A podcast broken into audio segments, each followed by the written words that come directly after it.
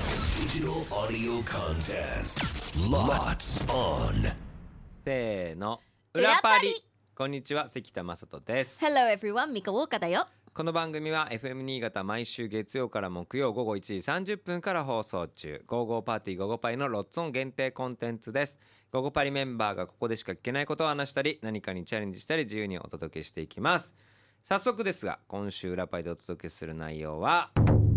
二つの真実一つの嘘はいこれはミカが、はいあのやりたいと言って提案してくれたゲームですね、はいちょっといろんなゲームをちょっと合体して作ったゲームですけど、はい、私から説明してもいいですかお願いします。あるお題に対して出題者は2つ本当の話1つは嘘の話をしてもらいますなんで3つ話をしてもらうんですが、まあ、その中2つは本当1つは嘘で回答者はその話を聞いてどの話が嘘の話かを探り当てるゲームでございますで回答者は、まあ、その問題を出題した方に5問質問しても OK とその5問の質問の内容次第でもしかしたら分かるかもしれないしそして出題者は嘘がバレないように質問にバッチリ答える答えていただくという、うんこれ結構頭を使うゲームでございますねで、はい今回エピソードトークしてもらうトークテーマ決めてますそのテーマは私の衝撃体験はいみ、えーここからですねミカに自分の前で起きた衝撃的な出来事を3つ紹介してもらいますしかし1つは嘘となっていますここパリパーソナリティはお互いを騙すことができるのかということでございますので今回ミカにはい。ちょっ私がと、はい、ゲーム提案してくれたミカが、はい私の出題者衝撃になります衝撃体験を3つ話してくれます、そのうち2つは本当1つは嘘ということなのでじゃあ早速いきますかはい、行きましょはい、一1つ目のお話どうぞう。はい。私は会津若松で座禅を体験したことあります。うん二つ目。私は体内でパラグライディングを体験したことあります。うん3つ目私はプーケットでシュノークリングを体験したことありますうんこの3つですなるほど、はいえー座禅体験まあ衝撃的な体験なので、はいえーそれぞれどんな部分が衝撃的だったか教えてくださいはいまず座禅はやっぱりパチンって肩叩かれたんですけど、うんそれは結構衝撃でしたねああの座禅組みながらねちょっとでも動くとパーンって叩かれるもんね、そあうれなんかちゃんとできてないっていうびっくりしましたよわあって言った意外とちゃんと痛いんですああそうなんだ僕体験したことないけど結構痛いんだそうあそれびっくりするねで結構優しくしましたよってニコニコしているお坊さんがいたんですけどあのそれもまた衝撃でしたあそんなニコニコ人で叩いた後 にまあまあそれもねちょっと悟うふふみたいなり開いてますからそうなんですよああなるほどね叩かれなたあじゃあ結構長い時間やったんですかねうそうですねまああ一応ねこれはえっ、とテレビの収録だったんですよねおへえ、はいそう NST でその女子旅をしたんですけどへえいつぐらいそれこれはいつだったっけ201415年えーぐらいですね結構昔結構昔ではいあそんなで時あったそのそう阿賀阿賀町から会津若松に行くそういう女子旅をへー撮っているはいめっちゃアリアルだなそれ調べればわかるもんね本当っぽいなはい続いて体内でパラグライダはいこれはあの2年記念日の時にー2年記念日そうあの彼氏 当時今旦那ですけどうん誰との2年記念あごめんな日さい彼とのねそうあー二年記念日に付き合って2年記念日に、はいあの体内にそのパラグライディング体験ができるんですけど、はいなんかあるったなはいはいでそこであの彼はねそういう絶叫的なのが好きで、まあずっとスカイダイビングとかやりたい高とかそういうのやりたいけど私はそういうの無理ですバンジージャンプとかやりたいとか言って、みかんはでも苦手だもんねそうでもパラグライディングだったらインストラクターもついてくるからまあ大丈夫でしょうみたいなええやったの、でやったんですけどあのもうもう結構ね泣きそうになって実際飛び始めたらあ意外意外と意外といいいけるなっていうえ景色もいいいし、えインストラクターも優しいし、えなるほどじゃあタイプーケットでスノークリンシュノーグ。ケリン グこれは、えーっと、元彼と一緒 えに、えタイに行った時に、あの、プーケットまあ、バンコクとプーケット行ったんですけどうんプーケットにそのクルーズみたいなのがあってうん、ピピ島とかを回れるでその一環にありそうだよなあのシュノークリングをできる体験があって私全然泳げないんで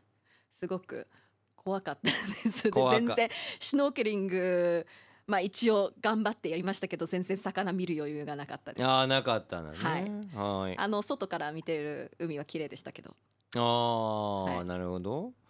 えっ、とじゃあいいですか、にはい質問2問目はいタイプーケットでのシュノーリングは何年ぐらい前のお話ですかうーんとこれははい2011年2011年年12年ぐらいか12年これはもうあもう3問目になっちゃうな質問が日本にいましたかはい日本にいましたなるほど日本にいる時なんですね、はい2012年2019あ2009年に日本に来たので、はい、2012年にタイ行きました2012年にタイに行ったんですね、これも3つ質問しましたから、あと2つですねうんえっとじゃあ座禅体験の話、会津若松の話ですけど、えっと女子旅という番組で行かれたということで、えーその他あその時一緒だった人誰ですかそれがね本当に最悪のことで名前覚えてないんですけどどうあいうの人だ彼った女は歯医者さんを歯医者さんあの普段やってて私はその時英会話の先生とかやってたんであのえただモデルとしてあのナレーターは別にいてあのえ映像のためにいたモデル2人ですその歯医者の方は別に普通に日本人の方ってこと日本人の方ですあじゃあお互いその素人ではい行ったってこと、はいなるほど最後の質問ですねはいえっ、と体内でパラグライダはいーあーされたということなんですけどもあの見えていた景色の中でこう印象に残ってる景色はどんなところが残ってます かやっぱりその広く緑がずっと広がっているのが一番本当に余裕がなかったから もうそのなんていうのちょっと山っぽい感じのああ景色が綺麗だったなっていうぐらいか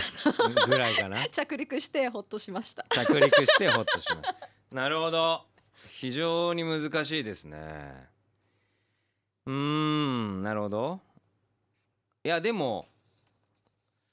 すごく全部リアルなんですけども、はい一つは嘘なんですよね一つ嘘です多分なんですけどはい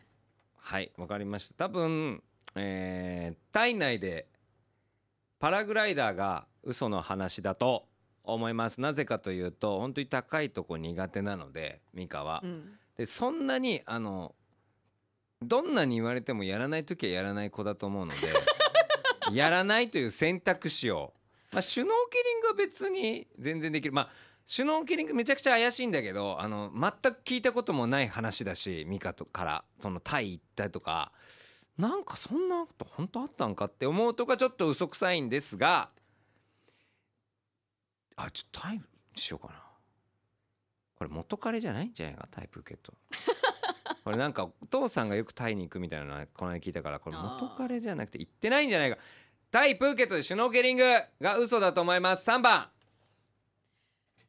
正解は私はあ正解はじゃないですねごめんなさいそはい私はシュノーケリングをタイでやったことはあるうああこれブブーですねーあるのあがあもうごめんなさいちょっといろいろ正解発表の時あのあれでしたけどはいシュノーケリングは本当の話でしたクソパラグライダはいーやっぱそっちかでもでもパラグライダーは今月行きます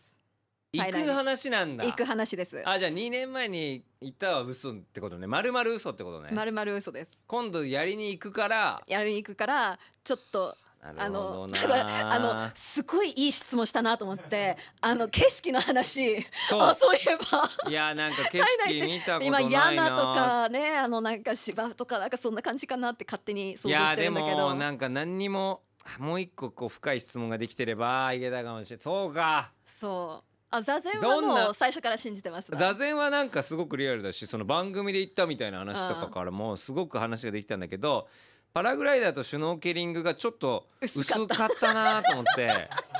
薄いけどでも高いとこ苦手だからそう僕もそうなんだけどあのあんま記憶にないのもわかるからあのそれ以外の話は全部本当でその今の旦那そういうエクストリームスポーツみたいなのに好憧きれだがあかるらじかゃあら。今回行くのね今度。でそうあの実はねこの新潟360度っていうギフトがあって、うんそれが体験チケットなんですよ。でで新潟でいろんな体験をできるあのチケットなんです。でそれを結婚祝いであの友達からいただいてへえでそこの中にペアでできるものがいくつかあってあの面ゴ白いーカートレースとかマッサージとかへー岩盤浴とか、面白ね、いいろいろ料理教室とかでその中ではパラグライディングがあって、ね、せっかくだから行こうよってなって今度パラグライディング行くんです。なるほどねその深い話も込みであったらほんわあすごいねこれは非常にいいトークだったと思いますありがとうございます、はい、全くわからなかったです